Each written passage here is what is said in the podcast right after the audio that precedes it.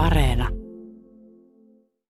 Täytyy sanoa, että on mukava olla radiostudiossa pitkästä aikaa. Mun tosiaan tausta on vahvasti radiovetoinen. Mä olin pitkään Yleäksellä juontajana ja sitten muissa tehtävissä ja viimeiset työvuodet on kulunut tuolla Radio Suomen puolella vastaavana tuottajana. Mutta nyt viime lokakuusta lähtien asti mun työnkuvaan on kuulunut tämmöinen vähän niin kuin uudenlainen tapa lähestyä tätä tätä ääntä, mitä mekin täällä tuotamme ja mitä kuulijat parhaillaan kuulevat. Eli mä olen audiosuunnittelu vastaava tuottaja.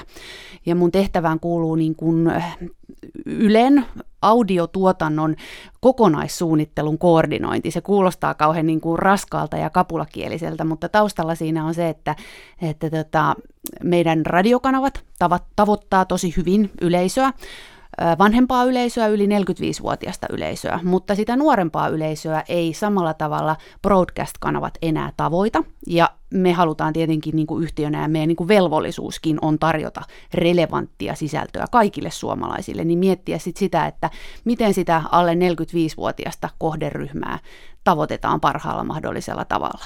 Ja siihen liittyy sitten tämä niin kuin areenan vahvistaminen audion kotina ja podcastien kotina. Ja se on osa sitä ja ydin sitä mun uutta työtä. Kuuntelevatko alle 45-vuotiaat enää radiota? Kyllä kuuntelevat. Runsaasti kuuntelevat radiota edelleenkin ja kyllähän niin kuin Ylenkin radiotarjonnasta löytyy monenlaista kuunneltavaa. Ihmiset on erilaisia, toiset haluaa kuunnella enemmän niin kuin viihdyttävää radiosisältöä, musiikkipainotteista radiosisältöä tai ohjelmaradiosisältöä tai sitten pysyä kartalla siitä, mitä juuri nyt tapahtuu, niin meidän niin kuin, tarjonnastahan löytyy kaikkiin näihin kyllä oma radiokanava. Mutta, mutta se on kyllä ihan fakta, että enemmän se käyttö siinä nuoremmassa kohderyhmässä, varsinkin mitä enemmän mennään sinne vaikka alle 30-vuotiaisiin, niin se painottuu siihen, että he haluavat valita itse milloin ja mitä he kuuntelevat. Ja siihen sitten niin kuin isketään tällä areenan osuvalla podcast- ja audiotarjonnalla. Millaisia asioita joudut nyt, kun ajattelet, että ennen olet ollut radiossa enemmän töissä ja nyt olet audiosuunnittelussa, niin pitääkö siinä ottaa erilaisia lähestyä audiota, ääntä eri kulmasta? Tavallaan kaiken ydin on niin kuin sama, eli hyvä sisältö. Eli puhutaan me sitten niin kuin broadcast-radiokanavasta tai, tai podcast-tuotteesta, niin se sisältöhän ratkaisee sen pitää aina olla niin kuin kunnossa ja siinä pitää olla mietittynä se, että miksi se on tehty ja kenelle se on tehty. Mutta, mutta kun puhutaan tämmöisistä tuotteista niin kuin podcastit, jotka on lähtökohtaisesti tarkoitettu kuunneltavaksi silloin, kun ihminen ne itse haluaa kuunnella ja ne pitää aina jokaisen niin kuin valita, että ne ei automaattisesti tule koskaan mistään, kun sä käännät laitteen päälle, niin silloin se niin kuin sisällön tarkka miettiminen, että minkälaista sisältöä se yleisö oikeasti haluaa meiltä, mitä, mitä ne kaipaa ja tarvitsee, niin tota, siihen tarpeeseen vastaaminen, niin se on tosi tärkeää miettiä.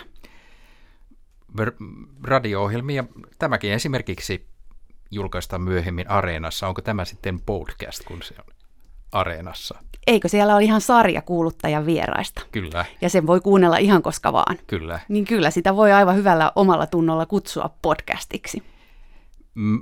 Se ei kuulu ilmeisesti sinun tehtäviisi. Sehän on tavallaan sitten myöhemmin ongelma. Areenassahan on ihan valtavasti ohjelmaa, niin se löydettävyys.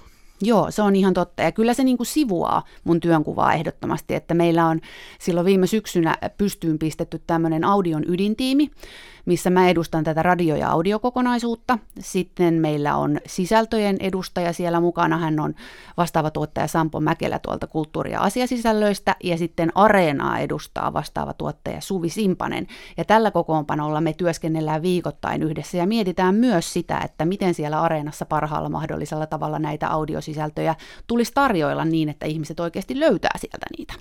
Onko sinulla antaa jotain vinkkejä nyt, jos joku haluaa mennä areenaan, niin mitä kannattaa kuunnella sieltä? Ehdottomasti tällä hetkellä siellä on aivan niin kuin uskomattoman hieno uusi tuote lanseerattu ää, uutispodcast. Joka päivä uusi jakso, joka arkipäivä kello mm. 16 pääsee hyvin kartalle siitä, että mitä maailmassa tapahtuu tiiviissä paketissa ja siihen oheen sitten jotain ihan muuta, niin Riku Rantalan MS Mysteri, tällaisia risteilyaluksilla tapahtuneita katoamistarinoita, niin siinä on aika hyvä, hyvä pari, jos haluaa ottaa haltuun, että mitä Areena parhaimmillaan voi audion saralla tarjota. Areenahan löytyy, jos menee ihan osoitteeseen yle.fi ja sieltä klikkaa Areena, niin siellä sitä sitten ollaan. Sieltä löytyy. Aino Töllinen, olette vastaava, vastaava tuottaja audiosuunnittelussa, mutta myös Yle Puheelle teet töitä. Joo, mä siis vastaan siitä, että miten tämä Yle Puheen, uudistuneen Yle Puheen tarjonta linkittyy siihen Areenan audiotarjontaan. Ja mm-hmm. se onkin nyt ihan niin kuin uudenlainen tapa lähestyä tätä broadcast-radiokuuntelua, se, se maailma, mitä sinne uudistuneille Yle Puheelle on rakennettu.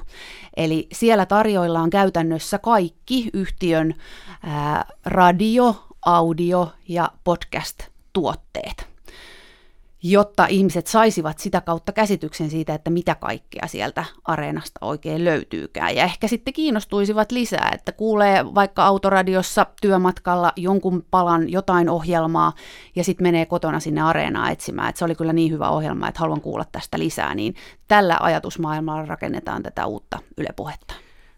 Osa Yle puheella aiemmin lähetetyistä ohjelmista kuullaan nykyään Yle Radio yhdessä, mutta eikö se ole niin, että osa ohjelmista, joita meillä lähetetään, niin siirtyy myös Yle puheelle? Kyllä.